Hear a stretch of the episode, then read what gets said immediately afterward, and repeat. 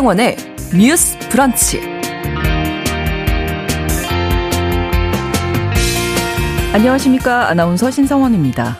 서울 중심부의 숙박업소 밀집가에서 모텔과 보도방 업주가 결탁해 조직적으로 성매매를 알선한 사실이 적발돼 검찰에 넘겨졌습니다. 이들은 보도방 여성들을 모텔로 보내는 속칭 여관발이라는 방식으로 알선을 했고요. 불법 성매매로 부당하게 벌어들인 수익만 해도 무려 백오십억 원이나 된다고 합니다. 이렇게 숙박업소가 모여있는 곳에서 성매매가 이루어지면 경쟁업체가 신고를 해서 발각되지만 이번에는 대부분의 업소가 가담했다는 것도 눈에 띄는 부분입니다. 서울 중심부에서 벌어지고 있는 성매매 실태, 오늘 첫 번째 뉴스픽에서 다룹니다.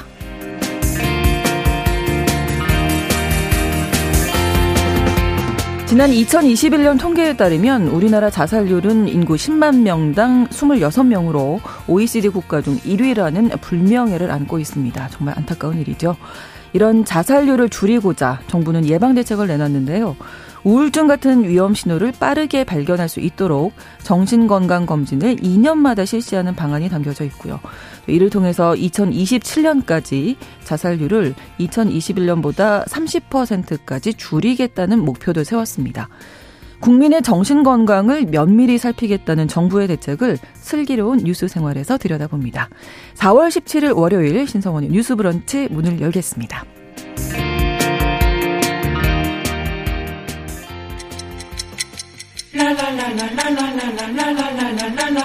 듣고 공감하고 진단합니다. 우리 사회를 바라보는 새로운 시선, 신성원의 뉴스 브런치 뉴스픽. 뉴스 브런치 청취자 여러분과 함께 소통하며 만들어갑니다. 짧은 문자 오십 원, 긴 문자 백 원이 드는 샵 구칠삼공, 우물정 구칠삼공 번으로 의견 보내실 수 있고요. 또 라디오와 콩 앱으로도 많은 의견 보내주시기 바랍니다. 월요일의 뉴스픽, 이슬기 기자, 조을원 변호사 두 분과 함께하겠습니다. 어서 오십시오. 반갑습니다. 네, 안녕하세요. 네, 자, 오늘 첫 번째 뉴스픽, 도심 한복판 숙박업소에서 성매매를 알선한 보도방과 모텔업자 수십 명이 적발됐는데요. 뭐 모텔 한두 곳이 아니라 여러 곳에서 성매매가 벌어졌다고요? 네, 이번에 이제 적발된 업소가 열다섯 곳인데요. 네. 서울경찰청 풍속범죄수사팀에서 말씀하신 속칭 여관발이라는 형태로 성매매를 알선한 혐의로 보도방 업주 열 명, 모텔 업주 열세 명 등 총 오십 명을 적발했습니다. 네. 어, 이 내용을 보면 이들은 이제 서울 관악구의 유흥가에 밀집한 모텔 열다섯 곳의 방을 잡아놓고요. 네. 성매수자가 방값과 이제 매수금을 지불을 하면 성매매 여성을 보내는 형태로 성매매를 알선했고요. 네. 어, 이 중에 보도방 업주 두 명은 구속 송치가 됐고 사십칠 명은 불구속 송치가 됐습니다. 이들 중에는 뭐 보도방 업주도 있고 네. 성매매 종사자도 열다섯 명이고요. 네. 모텔 종업원도 열두 명 정도 포함이 돼 있고요. 그리고 이제 마약 혐의를 받으면서 도주 중인 보도방 업주 한 명이 있는데 네. 이 사람에 대해서는 현재 추적 중입니다. 네. 근데 여관발이라는 게 뭐예요? 네, 이게 이것처럼 이제 모텔에 방을 잡아놓고 네. 이제 성매수자가 그 모텔 방값이랑 그 성매수금을 내면 성매매 네. 여성을 보내는 형태고요. 아. 보통 이제 뭐 여관이나 모텔 카운터에서 뭐 여자를 불러달라는 식으로 네. 하는 걸 많이들 뭐 들으셨을 텐데, 이 여관발이라는 게 다른 변종 성매매에 비해서는 상대적으로 좀 금액이 낮은 것으로 알려져 있습니다. 그렇군요. 이게 무려 오십 명이나 연루가 된 사건인데 불법적 으로 벌어진 수익이 어느 정도나 되나요? 네, 지금 백오십억 정도를 얻은 것으로 언론을 통해 보도가 되고 있는데요. 네. 이제 경찰이 이 단속 지역 업소 대부분이 이제 성매매에 가담해서 이렇게 불법 영업을 한 게 굉장히 장기간으로 보고 있거든요. 네.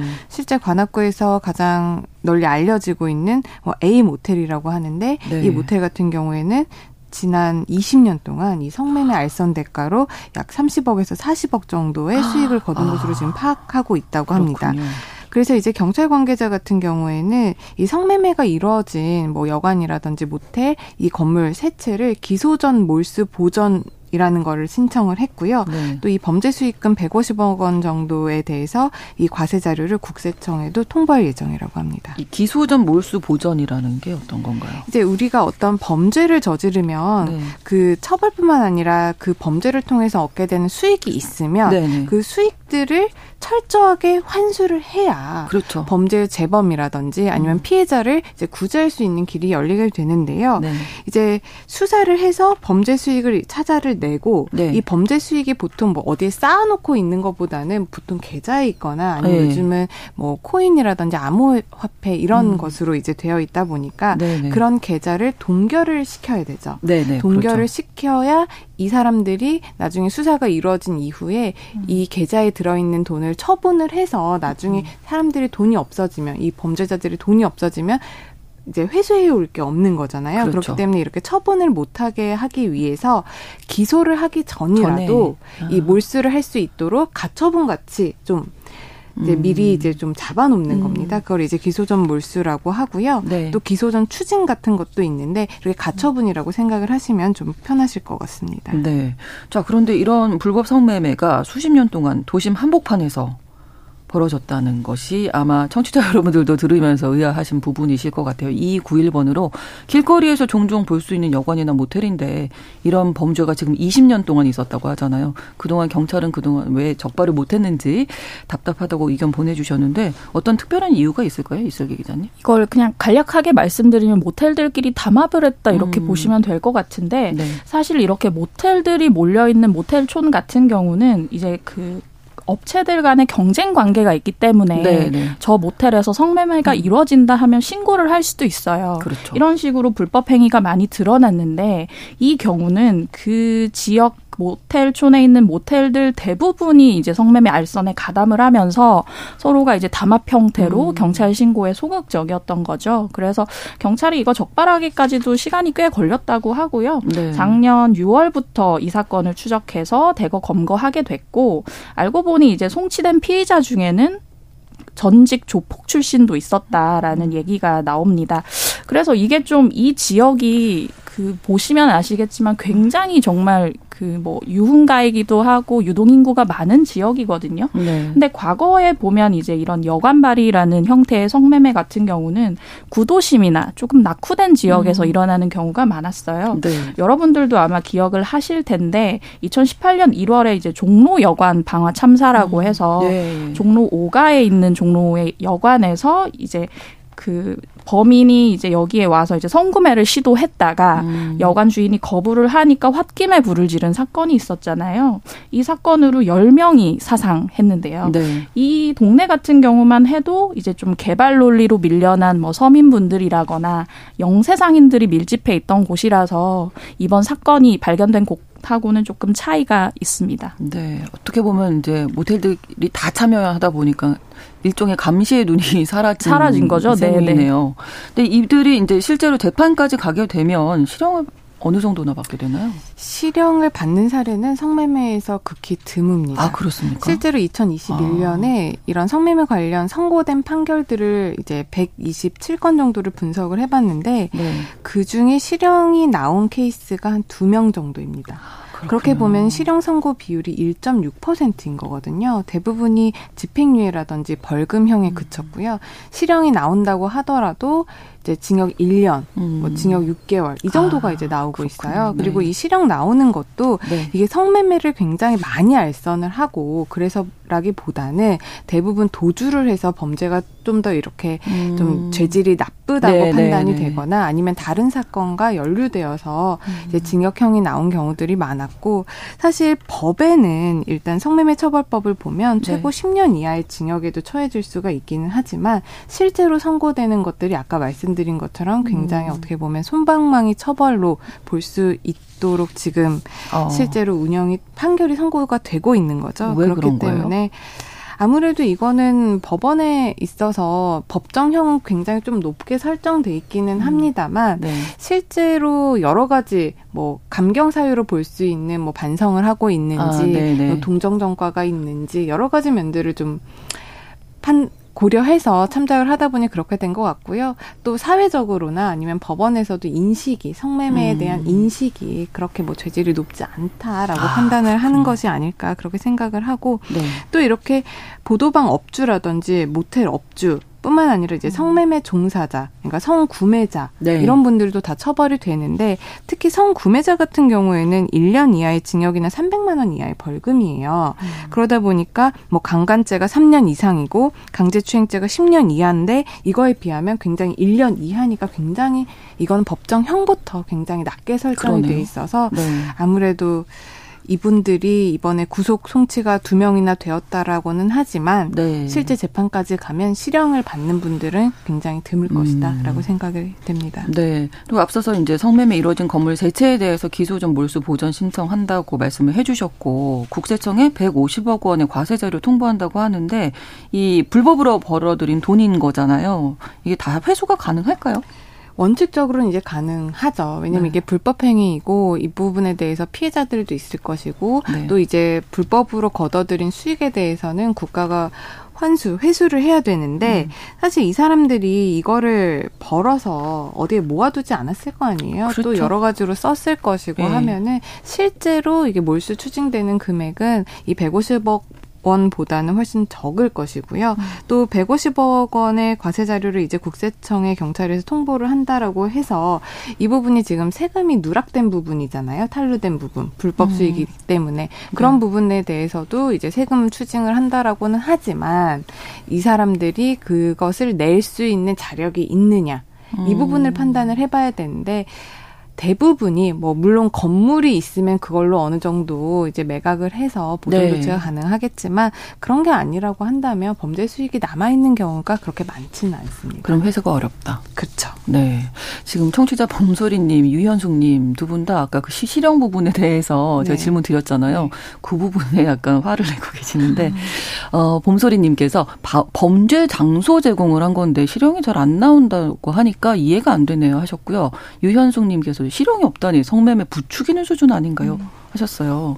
뭐 좀 예 그런 생각이 좀 들기는 합니다만은 그 성매매에 대한 인식이 그렇다고 하셨잖아요. 맞습니다. 이제 성매매를 막 이천 번이 넓 넘게 알선한 업주, 네. 뭐 소위 말하는 포주라고 네, 우리가 네, 말하죠. 네. 그런 사람들도 대부분 집행유예가 많이 나와요. 그래요? 그러니까 삼 년 이하의 징역을 선고하는 경우에는 집행유예를 법원에서 선고를 할 수가 있다 보니까 아. 보통 뭐 징역 일 년에 집행유예 이 년 이런 식으로 징역형이 음. 선고되긴 하지만 집행유예가 같이 선고되니까 음. 결과적으로는 뭐 그렇죠. 어. 교도소에 가지 않는 거면 범죄자들로서는 마음 편히 음. 지낼 수 있는 거죠. 네, 그렇죠. 자, 도심에서 좀 뭐 이십 년 동안이라는 게 저는 깜짝 놀랐는데 음. 오랜 시간 동안 조직적으로 벌어진 성매매가 사실은 이곳이 아니어도 뭐 주택가라든지 요즘에 사무실 밀집 지역 뭐 여러 가지 형태의 성, 업소 뭐 성매매 이루어지는 걸로 알려져 있는데 이거 좀 글쎄요 어떻게 좀 뿌리 뽑을 수 있을까요, 이슬기 기자님? 네, 이 성매매 이슈를 말씀드릴 때마다 약간 가슴이 막막한 그런 기분이 있어요. 하지만 네. 그럼에도 불구하고 이제 열심히 뿌리 뽑기 위해서 최선을 다해야 하는 것이고 네. 일단 그 국내 성매매 시장 규모를 말씀드리면 네. 약 삼십조 원 정도로 추산이 아, 되거든요. 그렇군요. 이 정도면 정말 거대 산업에 그러네요. 속한다고 볼 수 있고 근데 반면에 성매매 단속률은 사 내지 오 퍼센트 음. 나머지 구십오 퍼센트는 단속되지 않고 그냥 계속해서 일어나고 있다고 보시면 되고요. 아까 이제 진행자 말씀하셨던 것처럼 이제 성매매 집결지라고 하는 어떤 지역에서 많이 일어나다가 지금 이제 변종 성매매라고 해서 뭐 주택가까지 침투를 네네. 하기도 하고 뭐 룸카페나 음. 랜덤 채팅이라고 하는 채팅 어플에서도 많이 변형이 되는 등 이게 어떤 식으로든 굉장히 풍선 효과가 많이 일어났는데 그래서 저는 이제 뭐 어느 한 곳을 때려잡자 이런 것보다는 이게 사람이 성을 살 수 있다는 인식 자체가 근절되지 않으면 사라지지 않을 범죄라는 생각이 많이 들거든요. 네. 아까 말씀드렸던 것처럼 이제 종로 여관 방화 참사에서도 보면 이제 그 해당 남성이 카운터에 가서 여자를 불러달라고 했는데 무시당하니까 불을 지른 참사잖아요. 어떻게 보면 뭐 노래방에서도 마찬가지고 여관에서도 그렇고 성을 구매하려고 하는 남성이 등장을 해서 다 당연한 것처럼 요구하는 음. 이런 여성의 몸이 성상품화된 것이 너무 사회에 만연해 있는데 네. 이것 자체를 뿌리 뽑지 않으면 안 될 것 같고요. 그리고 이제 그 이제 이런 성매매에 대해서 연구한 레이디 크레딧이라는 책이 있는데 네. 이걸 보면 진짜 그 성매매 산업이 어떻게 여성들의 몸을 담보 삼아서 굴러가는지가 적나라하게 보이거든요. 네.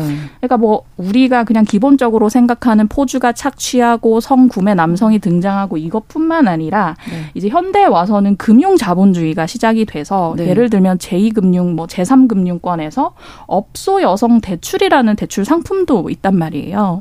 이런 아. 식으로 이제 거대한 금융 자본주의가 전체적으로 성매매를 조작하고 있는 것 아닌가라는 생각까지 들 정도고요. 네.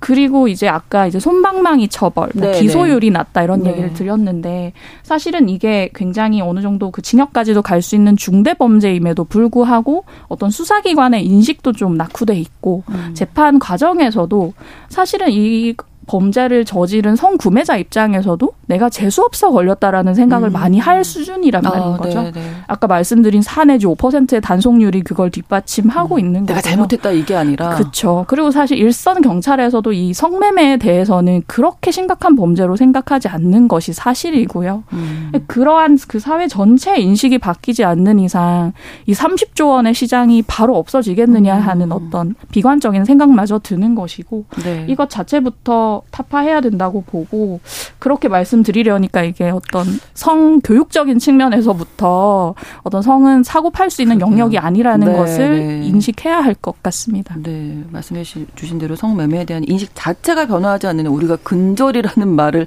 해봤자 소용이 없겠다. 이런 생각 정말 드네요. 네. 저는 그렇게 인식도 변해야 되는데 수사기관이나 네. 이제 법을 적용하는 데 있어서 굉장히 좀 엄격하게 잣대를 세워야 되는 것이 아닌가라는 생각도 드는 것이 네. 이게 지금 우리가 오늘 말씀드린 뭐 여관, 뭐 오피스텔 음. 이런 데서만 예전에는 오프라인으로 많이 이루어졌다라고 한다면은 요즘 인터넷이라든지 그렇죠. 온라인을 통해서 굉장히 이게 일대일 뭐 업주 한 명이 아니면 업주 뭐 몇 명이 여관 몇 개가 음. 이렇게 담합을 해서 진행을 하는 게 아니라 요즘은 굉장히 조직화되어 있고요. 지능화되어 네네. 있고요. 이게 하나의 산업화가 되어가고 있어요. 그렇습니다. 그 와중에 이제 성매매를 하는 사람들 뿐만 아니라 이 성매매를 하는 사람 중에 이제 미성년자들도 많이 포함이 되어 있단 그렇죠. 말이에요. 미성년자들이 네. 굉장히 쉽게 접근할 수 있는 음. 그런 산업이 되어 있기도 하고 그렇기 때문에 그런 부분들을 우리가 좀 더 음. 면밀히 짚어봐야 되는 것이 아닌가라고 생각이 들고요. 또 수사기관에서는 혹시 이런 채팅 앱이나 이런 네. 부분에 있어서 성매매 라는 키워드라든지 네, 키워드 네. 단속뿐만 아니라 미성년자들이 이런 곳으로 흘러 들어갔을 때 그 사람들을 어떻게 처벌하는 것뿐만이 아니라 구제해서 이 사람들을 네. 어떻게 사회로 이제 복귀시킬 것인가 음. 그런 부분까지 우리가 한번 눈여겨 살펴봐야 되지 않을까 싶습니다. 네, 현실적인 부분도 파악해야 된다 이런 말씀 남겨주셨습니다. 이 이야기 여기서 마무리를 하고요. 어, 두 번째 뉴스픽으로 가보도록 하겠습니다. 전자장치 착용 기간 중에 음주와 외출 제한을 어긴 남성이 징역형을 받았다고 하는데 전자발찌의 실효성에 대해서 우리가 한번 짚어보겠습니다. 이 남성 같은 경우에 이 준수사항을 무려 여섯 차례나 위반을 했네요. 이슬기 기자님. 네, 맞습니다. 이 남성, 삼십 대 남성 A씨인데요. 네. 이 남성 같은 경우는 이천십사년 특수강도 미수죄로 실형을 선고받고 이천십칠년에 출소를 했고요. 이후 이제 십 년간 위치추적 전자장치, 그러니까 전자발찌라고 하죠. 네. 부착 명령을 받았고 지난해 삼월 같은 경우는 이 전자발찌 부착 기간 동안에 혈중 알코올 농도 영점영삼 퍼센트 이상의 음주를 하지 말라는 준수사항까지 받았습니다. 네. 근데 영점영삼이라고 하시면 좀 와닿지 않으실 네, 텐데 네. 성인 남성 기준으로 이제 소주 한두 잔을 마시고 네. 한 시간이 지나면 이 정도 수치가 나온다고 아, 보면 그래요? 되거든요. 어. 네, 그러니까 거의 음주를 하면 안 되는, 안 되는 수준인 거죠. 건데 네. 그럼에도 불구하고 A씨는 지난해 팔월에 영점일삼오 퍼센트의 혈중 알코올 농도가 되도록 술을 마시다가 적발이 됐고요. 그래서 이제 음주 제한 준수사항 위반 혐의로 약식 명령까지 받았음에도 불구하고 이로 인해서 이제 A 씨 같은 경우는 외출 제한 준수 사항까지 추가가 됐거든요. 네. 보통 이제 심야 시간에 맘대로 나가지 못하는 건데요. 이후에도 이제 십일월과 십이월에 네 차례에 걸쳐서 음주 제한은 세 번을 어겼고 외출 제한은 두 회를 어겨서 총 여섯 번을 어기는 바람에 결국 이제 전자장치 부착 등에 관한 법률 위반 혐의로 징역 육 개월이 선고가 된 겁니다. 뭐 제한이라는 게 아 됐어 필요 없어 약간 이렇게 생각한 것 같은데 이 정도면 거의 이 정도면 뭐 밥 먹듯이 어겼다고 네, 볼 수 있는데 예, 음주 외출 제한을 어겼는데 이 남성이 십 년간 위치 추적 전자장치 부착 명령을 받았다. 그러면 아, 아예 이제 처음부터 죄질이 안 좋았던 거 아니에요? 그렇죠. 이분 같은 경우에는 이제 이천십사 년도에 특수강도 미수죄. 그러니까 음. 강도 미수니까 굉장히 중범죄죠. 그렇죠. 그렇기 때문에 이제 십 년간 위치 추적 전자장치 부착 명령을 받게 된 것 같은데 보통 이렇게 위치 추적 전자장치 부착 명령 기간을 보면 네. 이게 어떤 죄이냐에 따라 이 기간 설정이 조금 다릅니다. 음. 특히 이제 법정형이 우리가 뭐 살인이나 이런 경우에는 뭐 무기징역, 사형 이렇게 되어 있잖아요. 법을 보면 네. 그런 범죄 같은 경우에는 이 부착을 십 년에서 삼십 년까지 할 수 있도록 법이 지금 하고 있고요. 네. 법정형 중에 이제 징역형의 하한이 삼 년 이상인 유기징역인 경우에는 이제 부착 기간을 삼 년 이상에서 이십 년 이하, 그리고 하한이 삼 년 미만인 유기징역인 경우에는 일 년 이상, 십 년 이하라고 생각을 음. 이제 법 법에는 이렇게 적혀 있는데 네. 보통 우리가 이제 아동 성범죄나 네, 네. 아니면 살인이나 뭐 특수 강도 음. 이렇게 우리가 소위 말해서 중범죄라고 볼 수 있는 경우는 네. 보통 이제 부착 명령이 한 십 년 정도입니다. 음. 그리고 이제 나머지 조금 뭐 강제 추행이라든지 조금 더 이제 경미한 범죄 같은 경우에는 뭐 오 년에서 칠 년 뭐 이런 식으로 음. 이제 그 범죄의 죄질에 따라서 좀 나눠지거든요. 네. 그런데 이렇게 위치 추적 전자장치, 그러니까 전자 발찌를 부착하라는 명령이 나오면서 아까 이 사람도 지금 계속 어기고 있는 그런 외출 제한이라든지 뭐 어디에 가지 마라, 접근 금지 이런 준수 사항이 부가적으로 또 붙기도 합니다. 음. 그래서 이 사람들은 전자발찌를 차고 있는 것뿐만 아니라 이런 네. 준수사항도 원칙적으로 지켜야 되는 거죠. 네, 근데 안 지키는. 그렇죠. 그런 방법이 없는 건가요? 안 지키면은 사실 안 지켰을 때 또 처벌을 할 수 있는 규정이 있어요. 네. 이분 같은 경우에도 안 지켜서 수사기관에서 음. 이제 적발을 해서, 해서 이제 징역 육 월이 실형이 선고가 됐잖아요. 네. 그런데 사실상 이렇게 안 지켜도 왜 이렇게 안 지키는 사례가 많냐라고 하면은 네. 사실 전자발찌를 부착을 했지만 이 어떤 준수사항을 위반했을 때 단속이 쉽지가 않습니다. 음. 보통 몇 시부터 몇 시까지는 외출하지 말라. 보통 열두 시에서 그러니까 밤 열두 시에서 새벽 여섯 시까지 네. 외출하지 말라라고 많이 명령이 나오거든요. 네. 그러면 그 시간 동안에는 집에 있어야 되고 집에 있는 걸 어떻게 파악을 할 수가 있냐면 전자발찌를 차고 계시는 분들은 집에도 어떤 수신기가 하나가 있고요. 아. 전자발찌 자체에도 이제 지피에스가 붙어 있습니다. 네. 그러니까 이 사람이 집에 있으면 집에 있다라고 이제 표시가 돼요. 음. 이 표시를 이제 서울이랑 이제 대전에 있는 관제센터에서 이 사람이 집에 있는지 없는지 음. 이를 알 수가 있는데 거기서 만약에 준수사항 위반으로 이 시간에 집에 있어야 되는데 집에 없어요. 네. 그러면은 이제 그 불빛으로 검은색 내지는 빨간색 불빛이 아. 그 관제센터 모니터에 띄워지게 됩니다. 네, 지금 그러면은, 위치 이동했다. 네, 그럼 어. 관제센터에서 담당 관할에 있는 보호관찰관들에게 이제 연락을 해요. 네. 그러면은 그 보호관찰관이 바로 출동하는 건 아니고 비교적 경미하다라고 판단이 되어지는 경우에는 이제 전화를 하죠 그 사람한테. 음. 그래서 당신 지금 집에 있어야 되는 시간인데 음. 왜 지금 나와 있느냐? 빨리 귀가 조치해라. 이렇게 이제. 구두로 이제 유선으로 음. 하는데 만약에 그 사람이 전화를 받지 않는다. 네. 아니면은 접근을 해야 되지 않아야 되는 특히 아동 성범죄자 같은 경우에는 이제 아이들의 초등학교라든지 이런 학교에 접근이 제한이 되어 있거든요. 그렇죠. 그런 부분으로 접근을 하는 것도 이제 관제센터에 뜨면 음. 그런 경우에는 이제 보호관찰관이 전화를 해서 안 받으면 출동. 출동을 음. 하는데 출동하는 것도 위치가 다 나와 있다라고는 하지만 나가서 그 사람을 잡는 게 사실상 굉장히 많은 음. 시간과 에너지가 그렇죠. 소요가 되는 거거든요.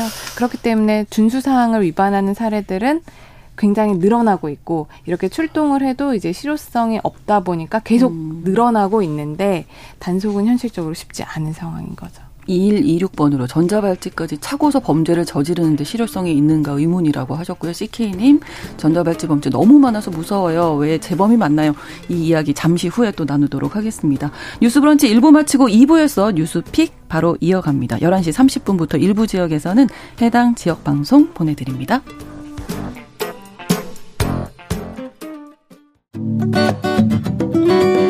여러분은 지금 케이비에스 일 라디오 신성원의 뉴스 브런치를 함께하고 계십니다. 뉴스 브런치 두 번째 뉴스픽으로 전자발찌에 대해서 이야기 나누고 있는데요. 사실은 전자발찌가 유명무실하다는 지적은 계속 나왔었습니다. 전자발찌 착용한 채로 범죄 저지르는 사례 이제 재범률이 높아지고 있다. 너무 겁이 난다. 이런 청취자 여러분들의 의견도 있었는데 이런 사례가 계속 발생하고 있잖아요. 네, 사실 이거를 포털 사이트에서 검색해 보시면 정말 수백, 수천 가지의 기사가 나올 정도로 계속 발생을 하고 있고요. 네. 근데 그 중에 이제 세간에 가장 많이 알려진 사건이 이제 이천십이 년 팔월에 서울 광진구에서 전자발찌를 찾던 서진환이라는 인물이 네. 삼십 대 주부 집에 몰래 들어가서 피해자를 성폭행하려다가 반항하자 살해한 사건입니다. 이 사건 같은 경우는 이제 범죄 행각이 잔혹하다고 해서 음. 공분이 일기도 했지만 네. 이제 전자감독 체계가 부실하다라는 비판을 피할 수가 없었는데요. 알고 보니 이제 서진환이 범행 십삼 일 전에도 다른 여성을 성폭행한 것으로 확인이 됐고 수법도 똑같았는데 이때도 전자발찌를 차고 있었다는 겁니다. 이렇게 해서 이제 지난 이월에 법원에서 내린 판결을 보면 이 이제 그 주부 살인 사건에 대해서 보호 관찰을 담당한 국가기관이 직무상 의무를 위반했다고 하면서 네. 국가배상 판결을 내리기도 했고요. 음. 그럼 뭐 이뿐만 아니라 이제 지난해 십이월 같은 경우는 경기 고양시에서 성범죄 전과가 있는 사십 대 남성이 알고 지내던 여성을 살해하고 달아나다가 경찰에 붙잡혔는데요. 네. 이 사람도 이제 전자발찌를 찬 보호 관찰 대상자였는데 문제는 이제 자기 집에서 범행을 저지른 거예요. 어. 아까 이제 조 변호사님이 네, 말씀하신 네, 네. 것처럼 집에서 멀어지면 이제 어떤 신호가 뜨게 되는 건데 집에 있으니까 그렇죠. 이런 식으로 오. 이걸 악용해서 집으로 어떤 뭐 피해 여성을 불러들여서 오. 범죄를 하는 경우가 굉장히 많거든요. 아, 이 경우는 전자발찌를 차고 있다고 해도 음. 어떤 범 범행을 감지할 수도 없고 그러네요. 예방의 한계가 있을 수밖에 없는데요. 음. 이제 법무부가 이천이십 년에 발간한 성범죄 백서를 보면 실제로 이런 신상 정보가 등록된 재범 이상의 성범죄자 중에서 육 점 사 퍼센트는 자기 집에서 범행을 저질렀다고 합니다. 이런 또 사각지대도 존재를 하고 있습니다. 네, 종종 뉴스에서 또 전자발찌 훼손하는 경우가 많아서 저는 그 전자발찌 끊기가 그렇게 쉬운 건가? 이런 생각도 좀 들었거든요. 네, 이게 전자발찌가 어떻게 만들어졌는지를 좀 봐야 본 적이 한 번도 없어서 네, 알 수 있는데요. 네. 이제 법무부에 따르면 전자발찌 같은 경우는 이천팔 년에 처음 도입이 됐는데 네. 현재까지 여섯 차례 개량을 거쳤거든요. 아. 처음 나온 전자발찌 같은 경우는 이제 실리콘이라고 하는 우리가 시계에도 많이 쓰는 네, 그 밴드 네. 있죠. 네. 그것으로 제작이 돼서 굉장히 절단에 취약했고요. 그러네요. 이후에 이제 이 스트랩에 뭐 스프링 스틸이라든지 스테인리스 스틸 같은 금속이 삽입되면서 점차 강도가 높아졌습니다. 어, 현재 사용되고 있는 육 세대 전자발찌 같은 경우는 네. 안에 얇은 철판이 일곱 개 덧대어져 있고 외부는 우레탄 소재로 감싸져 있어서 예전에 이제 그 실리콘보다는 좀 훨씬 튼튼하게 돼 있고요. 계속 전자발찌 훼손 범죄가 등장을 하니까 법무부에서는 이 일곱 겹인 내장재도 열다섯 겹으로 늘리겠다.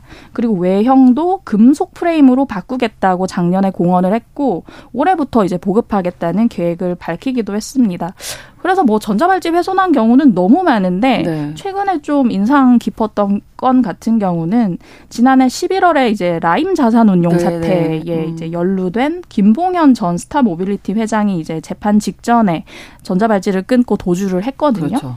근데 이제 이분 같은 경우 왜 전자발찌 대상자일까 싶으실 수 있는데 네. 이천이십 년부터는 보석도 이제 전자발찌 아. 조건으로 할 수 있게 됐거든요. 그렇군요. 그래서 이 사람이 이제 도망가서 결국 이제 검거 전담팀까지 꾸려졌고요. 사십팔 일 만에 붙잡을 수 있었다고 합니다. 네. 이렇게 전자발찌를 훼손을 하는 사례들이 굉장히 늘고 있는데요. 이천십칠 년에 열한 건이라고 지금 통계 자료가 있는데 이천이십일 년에는 거의 두 배 수준인 열아홉 건. 그렇군요. 그러니까 재질이 아무리 바뀌고 이게 단단한 금속 재질로 해도 사람들이 이걸 훼손하는 수법은 또 날로 진화한다는 그렇겠죠. 거죠. 그렇기 네. 때문에 이걸 좀 더 보강을 해야 될 필요성은 있고 이 전자발찌를 훼손하는 경우에도 이 훼손 자체 행위에도 음. 처벌은 가능합니다. 어이. 일 년 이상의 유기징역에 처해질 수 있기 때문에 기존에 저질렀던 범죄 이외에도 이 전자발찌를 훼손한 것만으로도 네. 또 다른 범죄는 아. 될 수 있습니다. 그런데 네. 전자발찌 뭐 필요한 부분이 있긴 하지만 유명무실하다는 지적도 계속 나오고 있기 때문에 좀 보완할 점들 두 분께서 정리를 좀 부탁드리겠습니다. 네. 아무래도 전자발찌를 찬 사람들이 재범이 이루어지고 있다라는 측면이 유명무실하다라는 점의 근거로 볼 수가 있는데 그렇죠. 사실상 아까도 말씀드렸지만 보호관찰관이 이렇게 직접 현장에 음. 가서 이 사람들이 뭐 준수사항을 위반을 했는지 아니면 전자발찌를 훼손하면 또 즉시 출동을 하도록 되어 있거든요.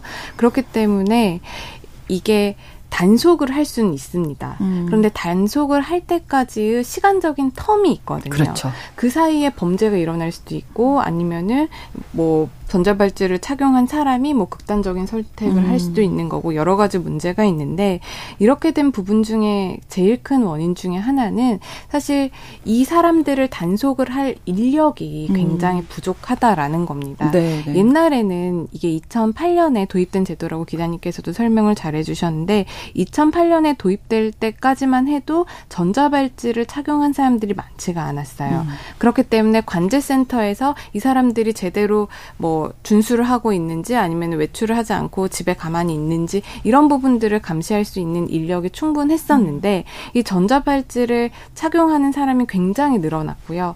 또 앞으로 스토킹 범죄에도 이 전자발찌 발찌를 네네. 채우자고 하는 움직임도 있어서 앞으로 계속 늘어날 늘어나겠죠. 건데 단속 인력이 굉장히 음. 부족한 실태입니다. 지금 오이시디 다른 나라를 보면은 이 보호관찰관 한 명이 전자발찌 착용자를 한 열 명 정도 관리 감독을 할 수 있게 되어 있는데 음. 우리나라 일인당. 같은 아이. 경우에는 일 인당 십칠 명에서 이십 명 정도를 음. 관리를 해요. 그러다 보면 이 사람들이 동시다발적으로 다 네네네. 이런 준수 사항이라든지 제한 사항을 음. 어기고 한다면 누구부터 지금 잡으러 가야 될지 그렇죠. 이런 부분에 대한 구멍이 음. 있을 수밖에 없는 거거든요. 음. 그렇기 때문에 아무래도 인력 문제 음. 그에 대해서는 인력을 충원하기 위한 예산 문제도 네네. 확보가 많이 돼야 되는 걸로 생각이 됩니다. 네, 이슬기 기자.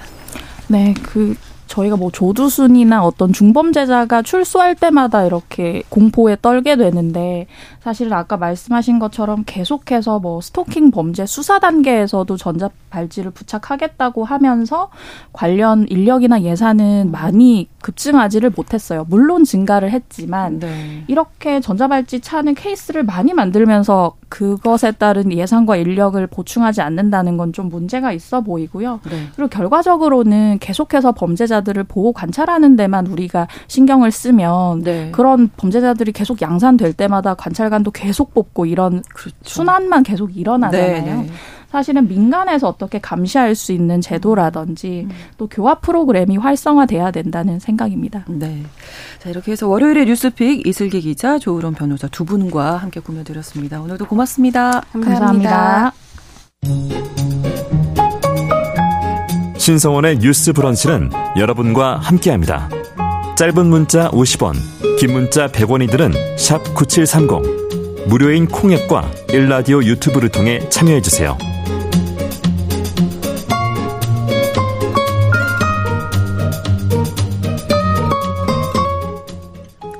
알아두면 좋은 생활정보와 제도, 헷갈리는 뉴스들을 슬기롭게 정리해드리는 시간 마련했습니다. 슬기로운 뉴스 생활인데요. 매주 월요일 곽소영 서울신문 기자와 함께하겠습니다. 어서 오세요. 반갑습니다. 네. 처음 뵙겠습니다. 네, 자, 두 가지 뉴스를 가지고 오셨는데요. 첫 번째 뉴스부터 살펴볼까요? 네. 정부가 제오 차 자살 예방 기본 계획을 발표했습니다. 오이시디 회원국 중에서 자살률 일 위인 국가가 어딘지 아시나요? 혹시 우리나라인가요? 네, 바로 우리나라입니다. 이천십칠 년 이후에 크게 증가한 우리나라의 자살률은요. 네. 오이시디 평균에 비해서도 두 배가 넘습니다. 아, 그렇군요. 정부가 이러한 자살률을 오는 이천이십칠 년까지 대폭 줄이겠다는 정책 계획을 발표했습니다. 네. 이천이십일 년 통계에 따르면요. 우리나라의 인구 십만 명당 이십육 명이 자살로 생을 마감했습니다. 이천이십칠 년에는요. 이 자살 사망자 수를 인구 십만 명당 십팔 점 이 명까지 약 삼십 퍼센트가량 줄이겠다는 것이 이번에 정부가 발표한 대책의 기본 목표입니다. 네, 구체적으로 어떤 정책이 도입될지 궁금하네요. 네, 가장 눈에 띄는 변화는요. 지금 십 년 주기로 진행되고 있는 정신건강검진을 이천이십오 년부터는 이 년 주기로 확 주기를 줄이겠다는 내용입니다. 네. 현재는 이십 대부터 칠십 대까지 성인을 대상으로 신체 건강검진은 이 년마다, 정신건강검진은 십 년마다 무료로 이뤄지고 있는데요. 정신건강검진도 내후년부터는 이 신체 건강검진 주기랑 동일하게 이 년으로 맞추겠다는 겁니다. 음. 또 지금은 정신건강검진을 받으면요. 우울증을 감지하는 문항 위주로 구성이 되어 있는데 앞으로는 우울증과 함께 조현병과 조울증 증상까지도 선별할 수 있도록 이렇게 건강검진의 문항 내용도 개편을 한다고 합니다. 네, 그럼 모든 국민이 다 이 년마다 받을 수 있는 건가요? 아, 안타깝게도 아직은 아닙니다. 일단 정부는 만 이십 세부터 삼십사 세까지 청년층을 대상으로 먼저 시범 운영을 하겠다고 밝혔습니다. 네. 그 이유는요. 아까 제가 이천십칠 년부터 전체 자살률이 크게 증가를 했다 이렇게 설명을 드렸잖아요. 네, 네. 근데 최근에 다른 연령대의 자살률은 사실 감소 추세에 있었는데 아. 십 대부터 삼십 대만 유독 늘어나는 추세를 보였다고 합니다. 그러니까 상대적으로 고위험군에 더 우선적으로 집중하겠다 이런 취지입니다. 네, 사실 다른 그 연령 말고도 다른 고위험군도 있을 텐데 이 부분에 대한 정책도 있을까요? 네. 대표적으로는 자살을 한 번 이상 시도한 적이 있는 분 그리고 가족을 갑자기 떠나보내게 된 유가족의 아, 경우에는 그렇죠. 네. 자살 위험이 더 높다. 이렇게 음. 고위험군으로 판단을 하고 있습니다. 네. 그래서 지난 일월부터 이 고위험군 분들한테는 일 년에 최대 백만 원까지 신체와 정신 손상에 대한 치료비 그리고 심리 상담비 등의 지원을 이미 하고 있고요. 자살 사망자의 유가족분의 경우에는 사후에 행정 처리를 원스톱으로 진행, 지원을 하는 자살 유족 원스톱 서비스를 이걸 현재 아홉 개 시도에서 하고 있는데 전국 열일곱 개 시도로 확대 운영하겠다 이렇게 밝혔습니다. 네. 그리고 여러 연구를 따르면요. 코로나십구같이 이제 대형 재난 상황이 터지면 재난 직후보다는 한 이 년에서 삼 년 정도가 지났을 때 자살률이 급격히 오르는 경향이 있거든요. 네. 이러한 사후 관리도 더 강화하겠다 이런 차원에서요. 음. 앞으로는 재난 상황이 발생했을 때 유가족과 같은 고위험군 분들한테는 참사 초기에 트라우마 센터가 먼저 대응을 하고 네네. 그 뒤에 정신건강복지센터와 연결을 해서 향후 이 년 동안은 분기별로 계속 모니터링을 받을 수 있도록 할 방침입니다. 네, 일이공구 님께서 정신건강검진에 대한 관심이 더 많아져야겠다 말씀해 주셨고요. 사이이이 번으로 우리나라 자살률 이렇게 높다니까 참 안타깝습니다. 정부에서 신경 많이 써서 이런 일 절대로 없어야겠습니다. 하셨고요. 공삼사공 번으로 오늘 또 자살 관련 뉴스가 뜨네요. 모두가 힘들고 어려운데 이들을 보살피고 케어할 수 있는 제도가 잘 마련됐으면 좋겠습니다. 국가에서 더 적극적으로 나서야 합니다. 다들 힘내세요. 이렇게 또 응원의 메시지까지 보내주셨습니다. 음. 자, 다음 두 번째 뉴스는 어떤 내용인가요? 네, 지난주에 승객 두 명이 김포 골드라인에 아, 탔다가 이제 호흡곤란으로 쓰러진 일이 있었잖아요. 네네. 그래서 정부가 이 김포 골드라인 대책을 내놨습니다. 이제 먼저 정부는 출퇴근 시간에 셔틀버스를 추가로 투입하기로 했습니다. 네. 김포 골드라인의 대체 노선에는 삼천 번 버스랑 엠 육일일칠 번 버스가 있는데요. 국토부는 서울시랑 협의를 해서요. 삼천 번 버스는 하루 일곱 번, 엠 육일일칠 번 버스는 하루 두 번씩 늘려서 운행할 예정입니다. 그리고 지하철로만 승객들이 몰리지 않고 버스도 많이 이용할 수 있도록 버스 전용 차로를 추가로 지정하겠다고 밝혔습니다. 네. 현재 김포 골드라인의 경로 중에서 이제 김포시에 있는 구간인 김포시청역부터 개화역까지는 버스 전용 차로가 지정이 돼 있는 상태입니다. 네. 근데 서울시 구간인 개화역부터 김포공항역까지는 지정이 안 돼 있는 상태인 거예요. 그래서 출퇴근에 버스를 타도 이제 도로가 막히니까 음. 승객들이 다 지하철로 몰린다 이렇게 판단을 한 겁니다. 그래서 개화역부터 김포공항역까지도 버스 전용 차로를 추가로 지정하겠다고 밝혔습니다. 네, 지자체 뭐 서울시와 김포시가 되겠죠? 네. 이 차원에서도 대책이 나와야 될 것 같은데요. 네, 서울시랑 김포시도 긴급대책 마련에 나섰습니다. 역사 내에 일명 커팅맨이라고 불리는 사람을 배치하기로 한 건데요. 네. 영어로 컷, 자르는 사람이라는 뜻을 가진 커팅맨은요. 승객이 몰리는 출퇴근 시간대에 역사와 승강장에 배치가 돼서요. 혼잡도를, 혼잡도를 조절하는 역할을 할 겁니다.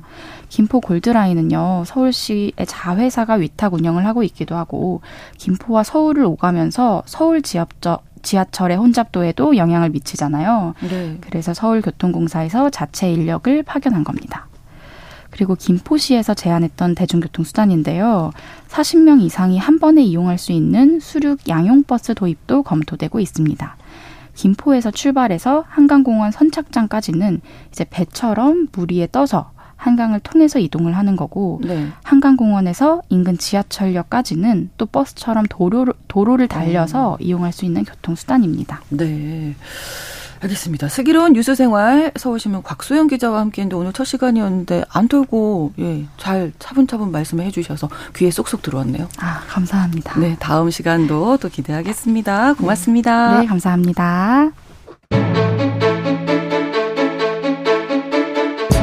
오늘날 주목해야 할 글로벌 이슈 뉴스 브런치 더 국제 라이브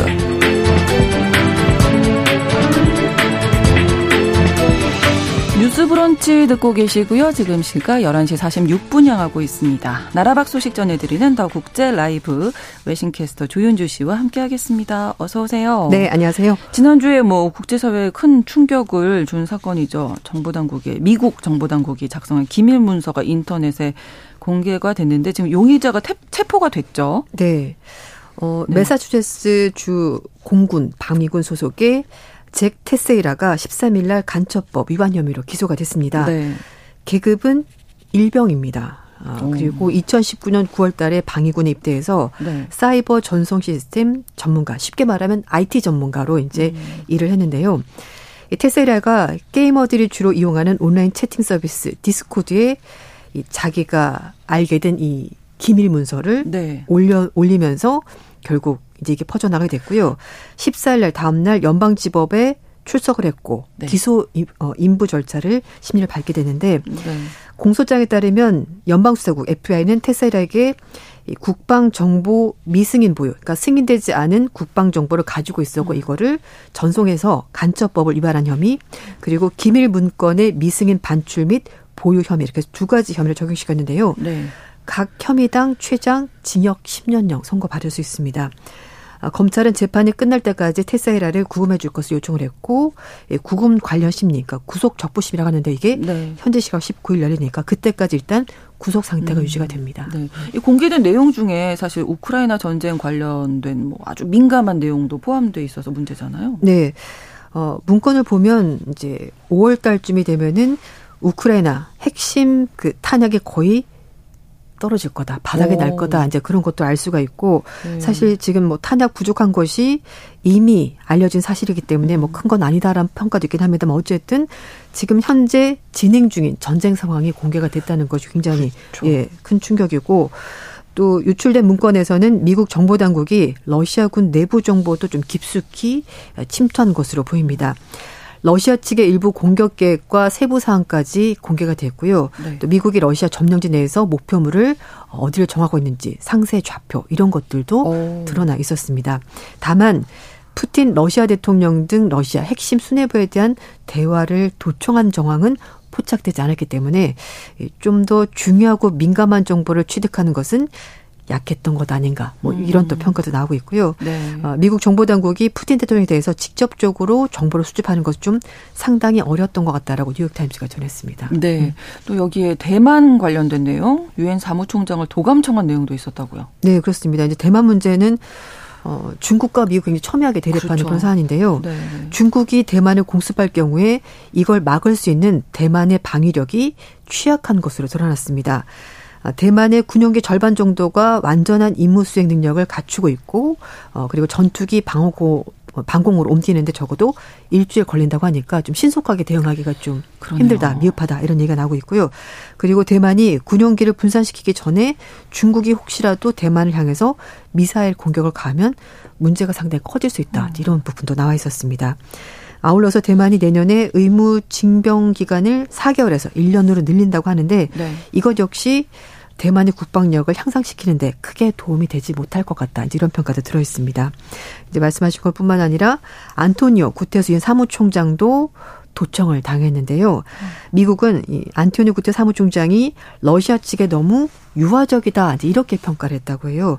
어, 유출된 문서를 보면 작년 칠월 달에 유엔과 터키가 중재를 해서 러시아산 곡물이 흑해를 통해서 수출될 수 있도록 이제 그때 협상을 했었는데 음. 거기서 유엔이 좀 결정적 역할을 했었고 유엔이 그런 역할을 했던 이유가 어 이제 곡물 가격 워낙 오르고 네, 곡물이 네. 많이 이제 수입을 못하다 보면 최빈국들 아프리카 가난한 날이 너무 힘들기 때문에 그렇죠. 이제 그런 식으로라도 수출해야 된다라고 해서 유엔이 역할을 했는데 미국은 어 뭐 쉽게 말하면 유엔이 너무 물러 터졌다, 너무 유화적이다 이제 이런 식으로. 평가를 했다라는 거죠. 네. 음. 그래서 저는 궁금한 게 이제 아까 일병이라고 했잖아요. 네, 맞습니다. 네. 이런 말단의 병사가 일급 기밀에 접근할 수 있었다. 이것도 문제 아니에요? 네, 이것도 굉장히 좀 말이 많은데요. 네. 일단 미국 언론 보도에 따르면은 테세이라가 각종 정보를 수집하고 이걸 이제 취합해서 네. 군 간부들에게 보고하는 주 방위군 정보단에 소속돼 있는 기술 담당자였다 이렇게 일하는 건데요. 어, 그러니까 각종 정보를 취합해서 군 곳곳에 있는 고위 간부들에게 이제 이걸 전달하는 역할을 하는 건데 네. 이 아이티 담당자, 아이티 전문가였는데요. 이 기밀 정보가 저장된 네트워크를 관리하는 직접 접근이 가능한 그런 직책이었습니다. 그래서 네. 국방부 설명은 계급이 아니라 네. 맡고 있는 직무 연관성 때문에 정보 접근권이 가능했다라고 설명을 했습니다. 그래서 높은 수준의 보안 인가를 받은 이들이 정보에 접근할 수 있었다라고 설명을 했는데요. 네. 미 국가정보국에 따르면 이천십구 년 기준 이 미국 정부의 일급 기밀 자료에 접근 권한을 가지고 있는 사람이 무려 백이십오만 명에 이른다고 합니다. 아, 그 숫자상 봐도 좀 너무 많지 않나라는 네, 생각이 네. 들죠. 그런데 또 국방부 대변인은 이 높은 수준의 이런 중요한 그 정보에 대해서 네. 책임감을 가지고 있는 젊은 군인들이 이렇게 접근할 수 있도록 그런 군인들을 신뢰하는 것이 또 군의 본질이다. 뭐 이렇게 좀 해명을 하긴 했는데 어쨌든 어, 보안 시스템에 대해 좀 허술한 것이 있지 않냐는 비판을 받고 있는 음, 상황입니다. 네. 특히 이제 민감한 정보를 장교도 아니라 어쨌든 직무 연관성이 있다곤 하지만 음. 일병에게 이렇게 접근이 가능했던 것은 또 문제가 된다는 얘기도 있고 특히 이걸 가지고 외부로 가져나갈 때까지 아무런 제약이 없었다. 네. 이게 더 큰 문제지 않냐라면서 어쨌든 기밀 취급 시스템에 문제가 있었다는 지적이 전반적인 평가입니다. 네. 근데 미국에서 이렇게 기밀이 유출된 게 이번이 처음은 아니어서 네. 폭로 전문 사이트 위키리크스의 리크스죠. 음. 네네. 네, 기밀 문서를 넘긴 사건도 있었는데요. 네. 뉴스에 많이 나왔던 기억이 나는데 몇 년 전에. 맞아요. 네. 어, 이렇게 뭐 사병이 정부의 일급 기밀을 유출한 것은 이번이 처음이 아니고요. 이천십 년에 미 해군 범죄수사대가 군 기밀 서류를 외국 정보기관원으로 위장한 에프비아이 비밀요원에게 팔아넘기려고 한 혐의로 해군 상병이었던 브라이언 마틴을 체포한 적도 있었고요. 또 같은 해 아프간 전쟁 관련 보고서를 말씀하신 폭로 전문 사이트 위키릭스에 넘긴 브래들리 매닝 역시 육군 일병이었습니다. 음. 그래서 이제 미국의 비비씨, 영국의 비비씨가 미국 역사상 가장 큰 사건의 기밀 유출 사건을 정리해서 이제 소개를 했는데요. 네네. 천구백칠십일 년 펜타곤 페이퍼 사건. 이게 가장 큰 사건이었습니다. 이 사람은 국방부 소속의 군사 전문가인 데니얼 엘스버그인데요. 뉴욕타임스 기자를 통해서 국방부가 작성한 기밀 문서를 공개를 한 겁니다. 이게 음. 베트남 전쟁과 관련된 사건이었는데요. 네. 뉴욕타임스가 공개한 그 음, 기밀 문서 내용은 미국 정부가 통킹만 사건을 조작했다라는 겁니다. 음. 천구백육십사 년 팔월 달에 미 국방부가 베트남 근처의 통킹만 해상에서 미군의 군함이 북베트남으로부터 공격을 받았다라고 음. 밝히면서 이 사건을 계기로 해서 이제 미국이 베트남 전에 본격적으로 뛰어들게 되는데 근데 이 사건이 미국이 베트남 전쟁에 개입하는 명분을 만들기 위해서 꾸며낸 일이었다는 거죠. 이게 폭로가 되면서 굉장히 큰 파장이 있었고 네. 어, 그래서 당시 리처드 잭슨 정부가 뉴욕타임스 보도가 미국 국가안보에 치명적인 타격을 줬다라고 얘기를 하면서 보도 중지를 요청을 했었는데 네. 연방대법원이 표현의 자유로 이걸 받아들이지 않았고요. 하지만 엘스버그는 간첩법 위반 혐의로 기소가 됐고 무려 백십오 년형 구형을 아. 받았는데 결국 무죄 선고를 받았고 지금도 현재 생존해 있고 아. 이런 관련 활동을 하고 있습니다. 올해 아흔두 살입니다. 그렇군요. 그리고 이제 위키리스크 이거 굉장히 유명한 사건인데 네. 미 육군 일병이었던 브래들리 매닝이 어, 위키리스크의 이 창업자 줄리안 어센지에게 이십오만 건의 자료를 넘겼는데요. 어, 거기에는 뭐 어마어마한 양의 기밀들이 들어있었습니다. 매닝 일병이 이걸 공개한 이유가 미국이 자국의 이익만을 위해서 전쟁을 이용하고 있다는 게 환멸을 느껴서 이걸 이제 공개했다고 하는데 음. 가장 충격적인 자료 중에 하나가 미군이 아파치 헬기로 로이터 기자 포함해서 이천칠 년인데요. 음. 이라크 민간인을 사살하는 장면이 있었습니다. 그래서 이게 공개가 되면서 미국이 해외에서 하는 전쟁의 명분이 다 사라져버렸고 그렇죠. 그리고 네. 어센지는 전 세계 최고의 이슈 메이커로 등극을 하게 된 겁니다.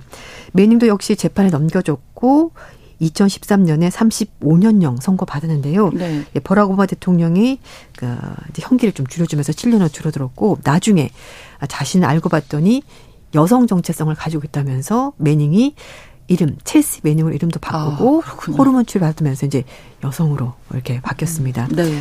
그리고 나서 이제 어센지는 뭐 사이버 범죄법, 간첩법 포함해서 열여덟 개 혐의로 결국 이제 미국을 떠나서 망명자 출신이 됐고요. 그러면서 네. 뭐 스웨덴, 뭐 런던 굉장히 많은 곳 돌아다니는데 그 또 와중에 스웨덴 여성을 또 성폭행 혐의로 좀 불명예스러운 약간 음. 좀 좋지 못한 사건이 있었고 네. 지금 현재는 어.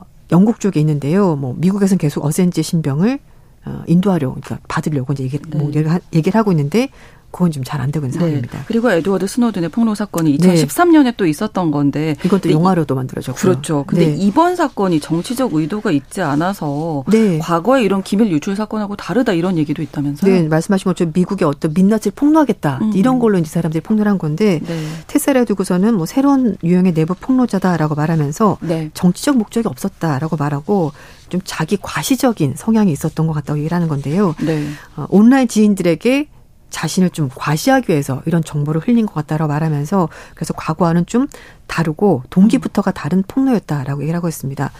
어, 이 스물한 살이거든요. 디지털문에 익숙해져가지고 그냥 내가 갖고 있는 거 폭로하는 것이 약간 위너 같은 느낌? 에이. 이런 걸로 폭로했다라는 음. 그런 분석도 있습니다. 네. 네. 하지만 파장이 너무 큽니다. 그러니까요. 네. 네. 나라 밖 소식 더 국제 라이브 외신캐스터 조윤주 씨와 함께했습니다. 고맙습니다. 네, 감사합니다. 뉴스브런치 사월 십칠일 월요일 순서 마치겠습니다. 저는 내일 오전 열한 시 오 분에 다시 오겠습니다. 고맙습니다.